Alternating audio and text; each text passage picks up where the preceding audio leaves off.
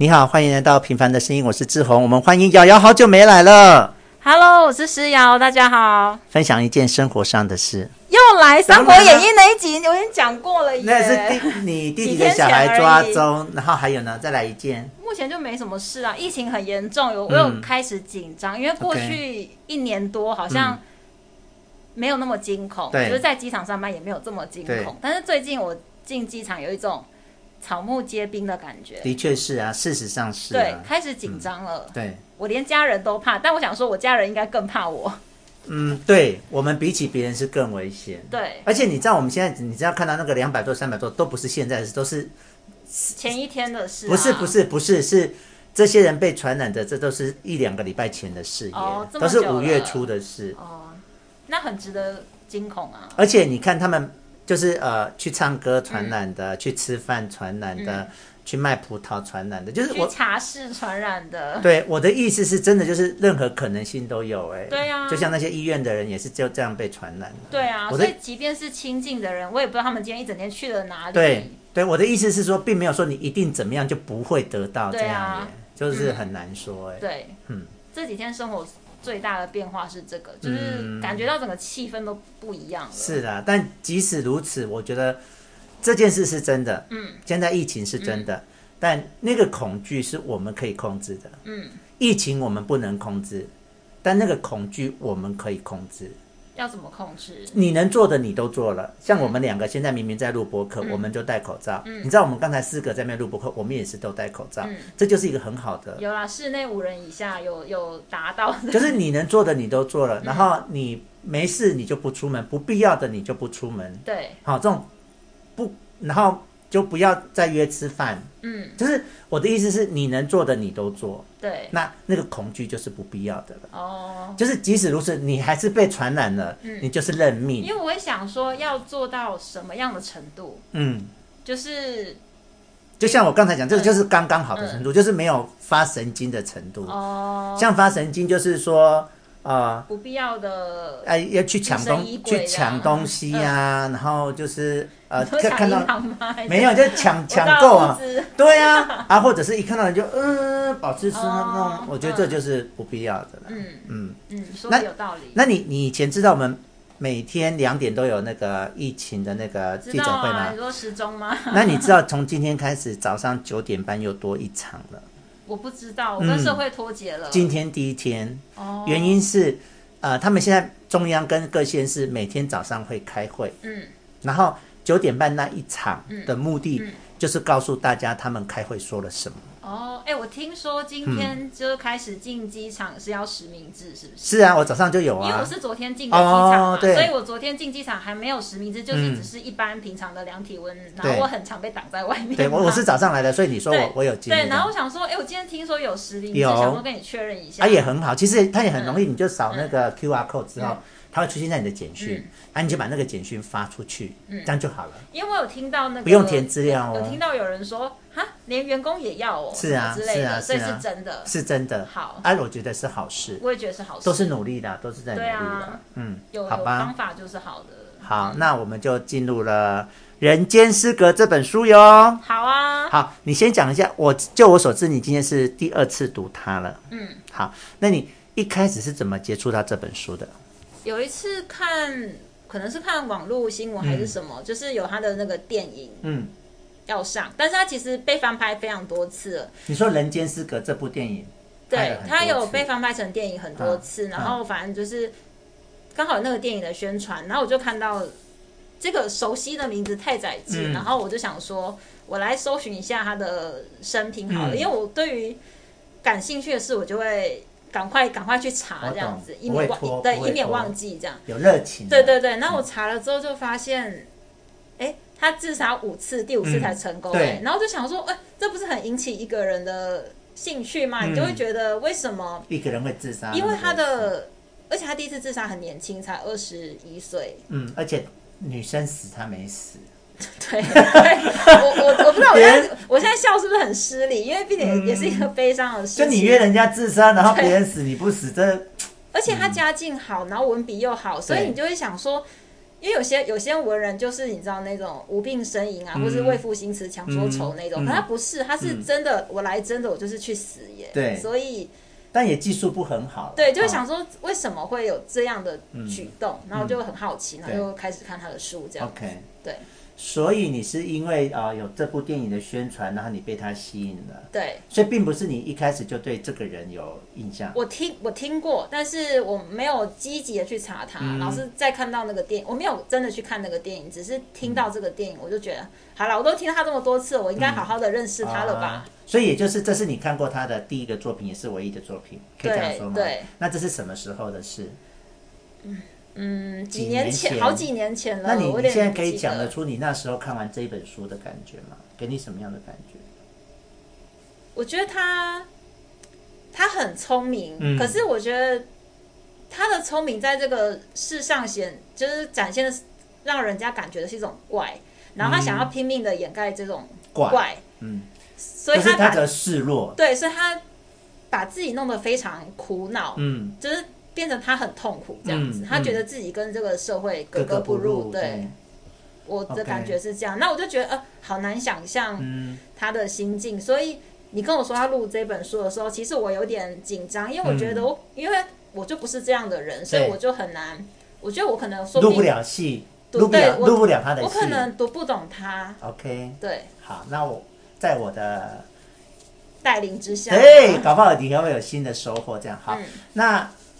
事过多年了、嗯、什么情形让你又想再念他一次？我觉得那天整理房间的时候又看到这本书又看到这本书本人，然后就想说再来摸摸他这样子，对，好，那我目前看完了第序序曲跟第一手记的前面几页、嗯、那我先我先问你一件事，就是说身为看完的人、嗯、你觉得他序曲第一手记上他整个是连续的吗？还是说都是可以独自的？我的意思比如像第一手记跟第二手记有没有关系？嗯，就我而言我觉得分开看也可以，但是如果你你从一开始嗯它的铺陈开始看，你会比较快入戏 OK， 虽然我我觉得我没有很入，好，对，所以我可以说因为我只看了序曲嘛、嗯、所以我可以说那个人就是他本人吧。我觉得他是用嗯像半自传型的方法去写、嗯、我觉得里面那个大庭叶藏那个主人翁，我觉得就是他自己，他就是他本人，对，我觉得因为他因为他序序曲都是在写三张照片，他没有用到主持、嗯、但他到了第一手记就开始我就出来了、嗯、就我怎样我怎样，所以我可以说这个我就是太宰治本人吗？对，我觉得是他的投射，可以是不是？嗯，不敢说百分百，但我觉得八九成就是在写他自己吧。嗯，对。好，那我们先来讲讲太宰治这个人、嗯、你要不要先告诉大家你知道的太宰治是什么样的人？嗯，我觉得就是刚才说的啊，我觉得他、嗯、他想要拼命掩盖他的怪。嗯，那我跟你说我刚才有看了一下他的生平，他的生平精彩到精彩到令人惊讶耶，然后嗯、呃我觉得身为身为写作者能够这么平时的让自己的生活这样裸露在别人的面前也没有很容易耶。对，你知道他十八岁，他的老婆是他十八岁去嫖妓的时候认识的耶。嗯，这是他第一个老婆。然后呢，他们认识三年后，嗯、他们就订婚了。嗯，问题是，嗯、他订婚的四天后、嗯，他就跟他的情人两个去自杀哎。他最后是不是也是跟他的情人自杀成功啊？最后一次最后一次是成功，但是是已经是第五个女人了。对，所以你看他才订婚的四天后、欸嗯，就是你订婚的四天后、啊，你去跟另外一个女人约自杀、欸，是不是很怪？就很精彩啊，就很精彩。然后就没死哎、欸，他没死，但女、哦、女生死了，女生死了。好，那继续哦。那他女方就死了嘛，死了之后一个月后，他居然就还是跟他的老婆结婚耶，嗯，然后结婚了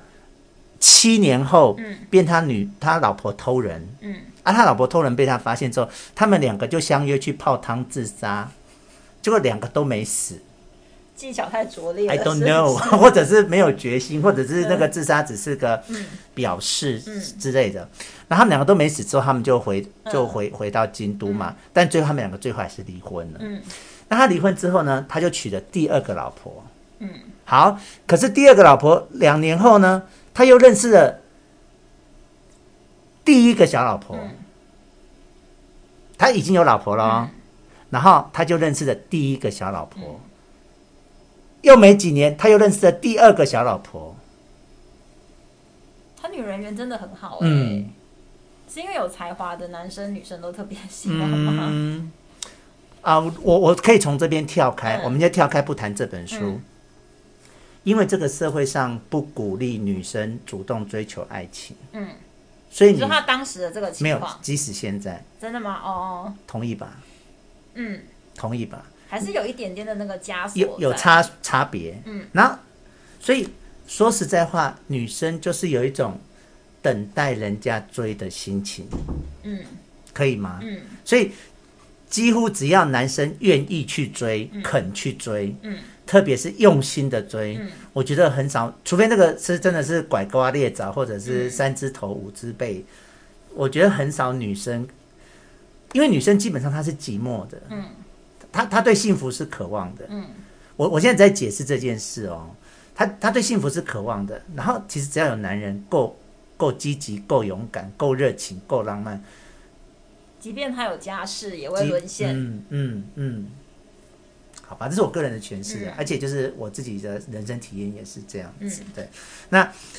他已经有 第, 第一个小老婆了、嗯、他又认识了第二个小老婆，最后他是在跟第，而且他跟第一个小老婆还生私生子哦。这边有哦。对，他们两个，他跟第一个小老婆还生私生子，而且他有认可，还签了认知书。嗯。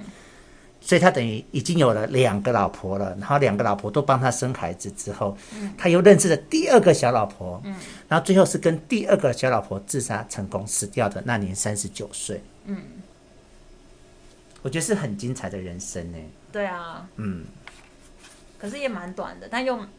我觉得生命的长很戏剧化、欸、我觉得生命的长短就是我们可能在那边上个二十年，然后什么事都没做。可是他，我觉得他不快乐啊，他快乐他就不会自杀了，嗯、不是吗？我我我觉得这本书的确在讲 他, 他有多不快乐，他连吃饭都很多感想这样子。对、啊，真的啦，真的，因为你我们讨论到第一手记就会发现，所以这就是我们认识的大概太宰治这个人。嗯，好、哦，好，那我们就开始回来看这本书。嗯、那这本书的结构，它有分序曲跟几个手记。嗯，那我想要今天我们就先讨论序曲的部分。那它序曲的内内容呢，其实就是讨论三张照片。嗯，好、哦，那我们可不可以说，这其实就是他人生的三个阶段？第一个是他儿童的时候，第二个是他青少年的时候。第三个是他老年的时候，嗯，那我们来讲讲他儿童的时候的特色，就是他会，他会去，嗯，他会去做做出别人期待的表情，比如他在拍照嘛，嗯，他就知道他要笑，对，对不对？那他他其实是紧张的，你看他握着手，对，然后表面又微笑，所以他自己都写这太怪异了，只有猴子才有办法这样，对，人类是没有办法这样的。一边一边手很紧张握着，然后所以其实一你也看看他很用力的想要融入这个场景，嗯，他、啊、旁边就是这些呃姐姐啊妹妹啊这样子，所以他其实年纪小小就已经，其实他已经知道很多世事了，只是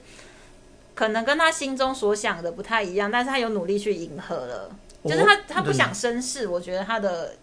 想法是这样，我觉得你有讲对，就是他其实已经知道自己跟这个外界是不、嗯、不不嘎的，但是他有要努力，对，他有要努力去尽量搭配上这样，嗯、对，这是我对他 这, 这一段的这这个第一张照片的想法，嗯，好，那接下来我们来看他的第二张照片，就到了他青少年的时候了。那他青少年的时候，你就可以感觉到他不那么想要。迎合社会了，他仿佛已经类似，嗯，你可以说他放弃吗？或者是说，你觉得呢？我觉得他不完全放弃，对，就是他还是有想要努力，只是青少年多少都会有一点叛逆的感觉，叛逆，然后自以为是，对对，就是我觉得在这张他不再那么的有压力了，对，但是他也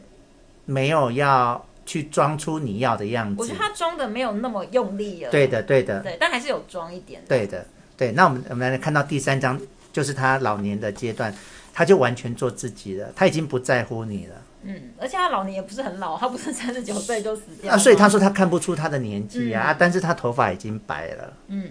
就是就他这个描述跟看这张照片，就是他已经不在乎外界对他是怎么评价，他已经活出他自己了，他把那个真实的不快乐活出来了。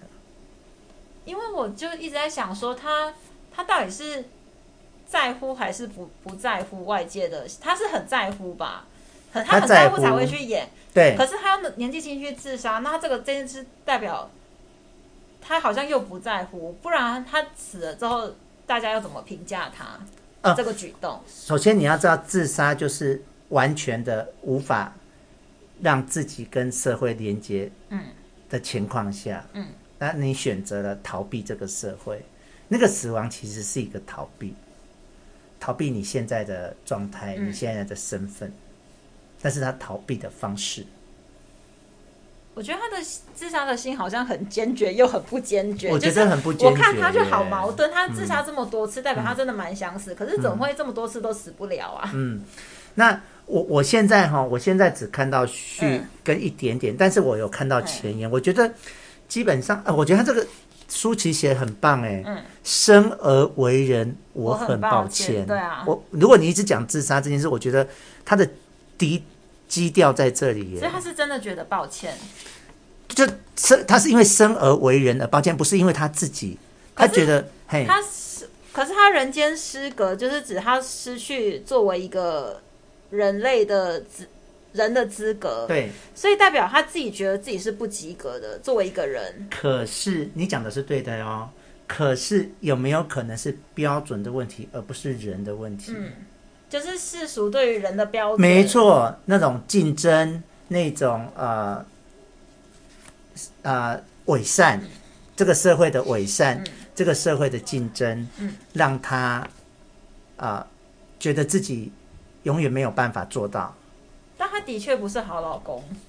这个身份上。呃、可是我们我我你知道我现在没有在跟你抬杠，我们是很认真在讨论、嗯，所以我我一直提到标准的原因是说，你所谓的好老公是因为一夫一妻这个前提在那里，嗯、可是又是谁设定一夫一妻呢？那如果他不能接受一夫一妻，对，他不应该结婚，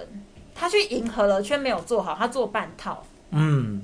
我懂你的意思，嗯、所以你就可以感受他一直就是在这个人他自己跟社会之间，嗯，挣扎呀，嗯，哈，对。他又想结婚，可是他又做不到结婚的承诺。对对，可是这个前提，就我来看，嗯、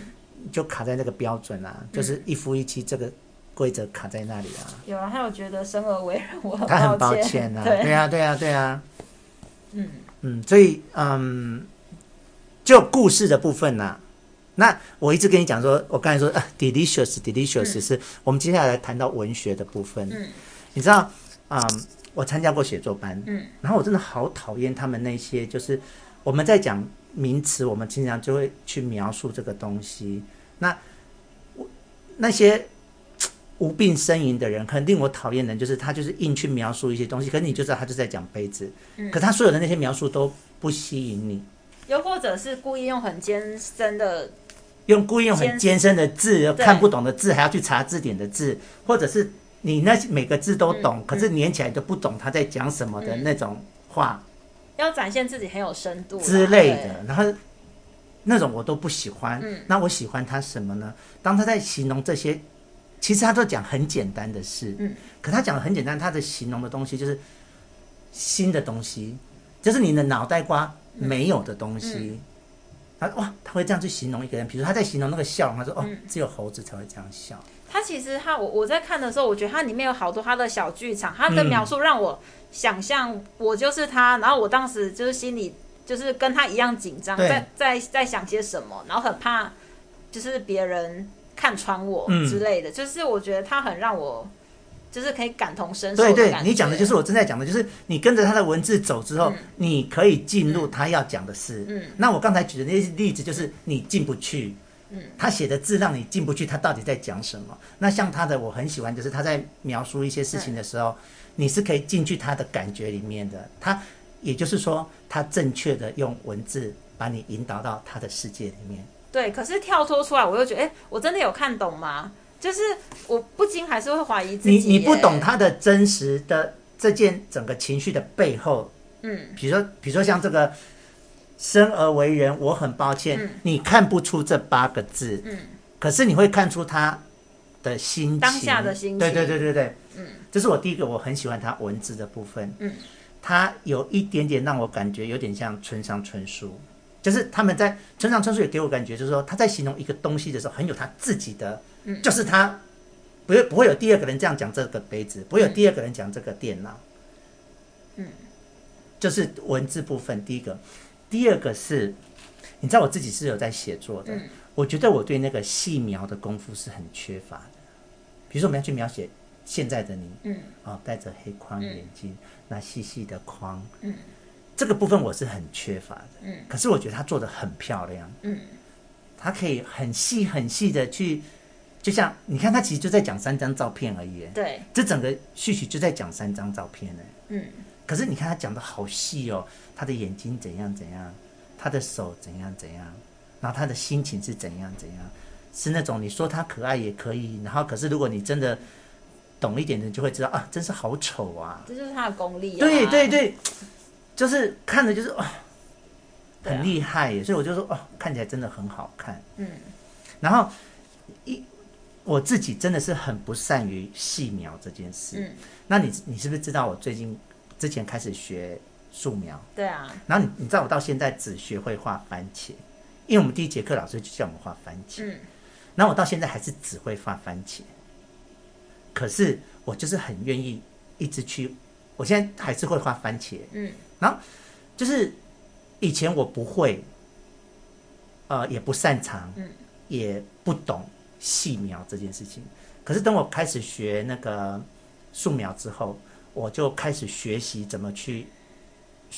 细细的，像就像我现在就比较可能有能力，去用文字来描写现在坐在这边的你耶。我觉得对我自己是一个很大的启发，哎，所以就是经过无数次的练习嘛，就素描的部分，嗯啊、事实上你每一次画的番茄都不一样，嗯，那个方法是一样的，可是你每一天 你, 你的手、你的心情、你的眼睛 whatever，嗯、你画出来那个番茄就是会不一样。哦，那像以前我是完全没有能力去 handle， 是我现在坐下来然后要来写廖世瑶现在的，嗯哦、他戴着那个口罩什么，嗯，可是看完他之后，嗯，我就觉得我自己会接下来会愿意接受这个挑战的，哦，我会期待我自己可以像他一样，就是静静的细细的把你现在的模样写出来耶，嗯，因为一般人大概就两句话就结束，啊，可是他可以弄成一大个篇幅，对，哦，一, 一般人可能不见得两句话，嗯，可是就是会跟你废话连篇，不就是廖世瑶坐在那带着橘子色的口罩吗？嗯，对，可是它会让我有，就是因为你的这本书是有图片的嘛，但我的那一本《人间失格》是没有的，所以我是完全靠自己的想象。对，但是我就觉得我想象的出来，因为他讲的很巨细靡遗。嗯，对，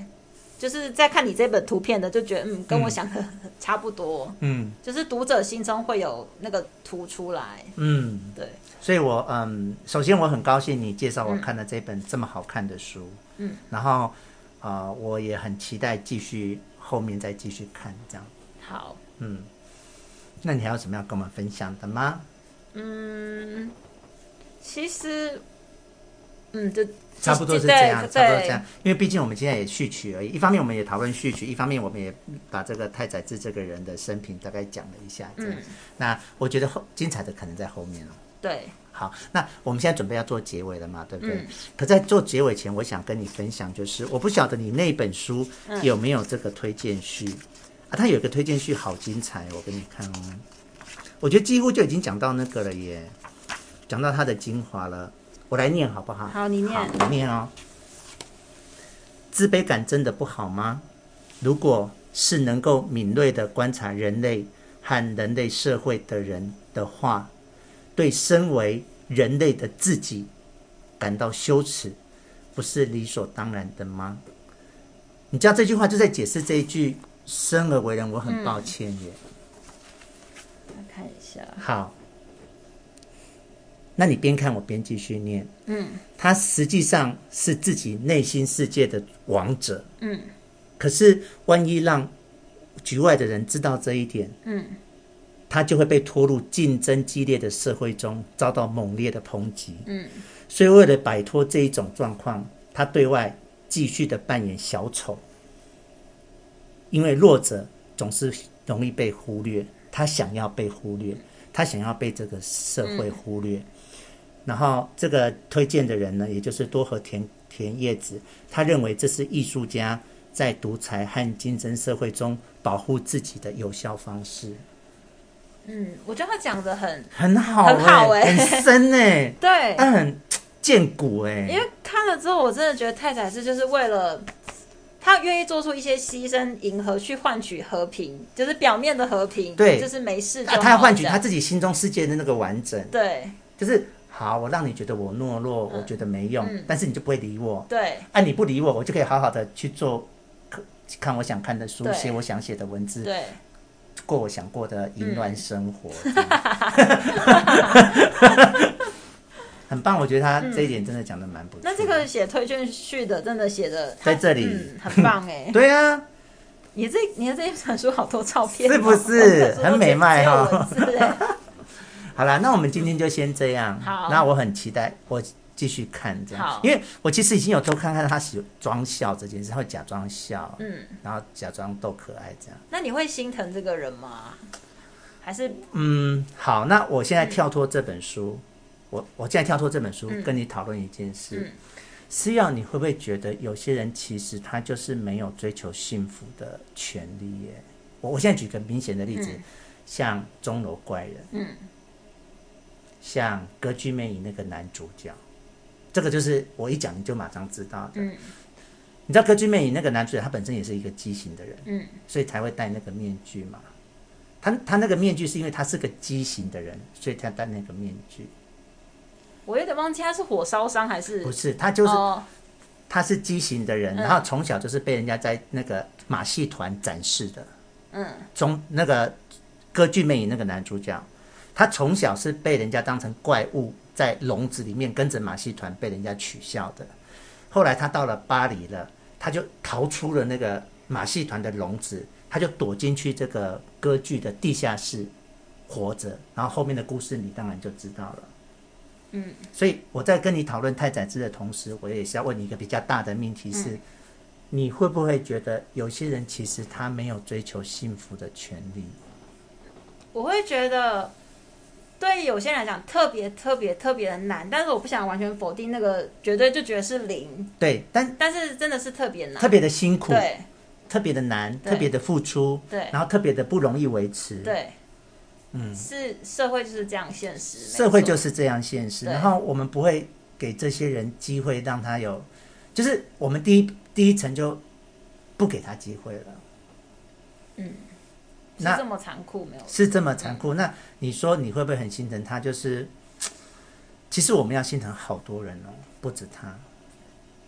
嗯，其实他其实已经拥有的比别人多了，只是我觉得他有在反思自己，所以他自己心里那一关过不去，嗯，就是如果他不是这么的细腻的话，他其实可以过好日子的，他可以好好的活下去，他有有文采，然后又家世又不错，那么多女人爱他，他是可以过好日子。就像他第一手机我已经偷看了、嗯、就是大家都有饭吃，他在吃饭的时候他就要想说、啊、这样吃饭好无聊，真的宁可去死，是因为他会思考，就是这么对，他会思考，他会去敏锐的感觉，所以有时候、嗯、天分是诅咒，嗯，对，嗯，认同，对啊，你说像你说像莫内，对不对？像梵谷，嗯，上帝给了他天分，可是也就诅咒他一辈子不可能快乐。嗯，好像是这样哎、欸。对啊，那我们今天说实在话，我们今天如果也不要去思考，我们就傻傻的过日子，嗯嗯、吃饭睡觉，吃饭睡觉，上班看电视追剧。嗯，你会愿意那样子吗？嗯，我现在因为我是醒的，所以我不要啊。嗯。可是你不醒的时候，可是不醒的人，其实那个人蛮快乐的。对啊，可是快乐就很棒了耶。啊？就是如果你如果你。就是傻傻的过一生也是其实是很不错的事、啊、有时候我们可能还会羡慕他们，对，就不像我们会想这么多，然后想说啊，我我这辈子的意义是什么，价值是什么，我今天要做点什么，嗯，就有时候活得比较辛苦，嗯，但我选择要这样。我现在醒了嘛，嗯，那我知道我比较辛苦，我也知道他们很幸福，嗯，那种幸福，嗯，可是我好像回不去耶。哦，嗯，你自己呢？我我想要一半一半哎，有这种事可以这么贪婪吗？欸可是在我眼前的你是这样耶，那就很棒啊。就是我觉得你调试性好像蛮高的，嗯，就是我们如果说要来讨论什么，要来看你什么，嗯，你是可以的。可以啊，然后，然后我们不要讨论什么，不要干什么，我就放很耍废，你也可以耶。我也可以啊，就是如果你不约我看书的话，我也是可以不看。但是我自己就是有时候也会看一下闲书啦，然后你找我录，我就可以进，想要进入这个状态。你好像真的一半一半耶。对，我那这就是我想要的状态啊！很棒，很棒。对啊，好啦，我们今天到这边。好，那我好，我自己好期待接下来的几个手机，嗯，很有趣啦。嗯，谢谢你，谢谢，拜拜，拜拜。既然也讲了半小时。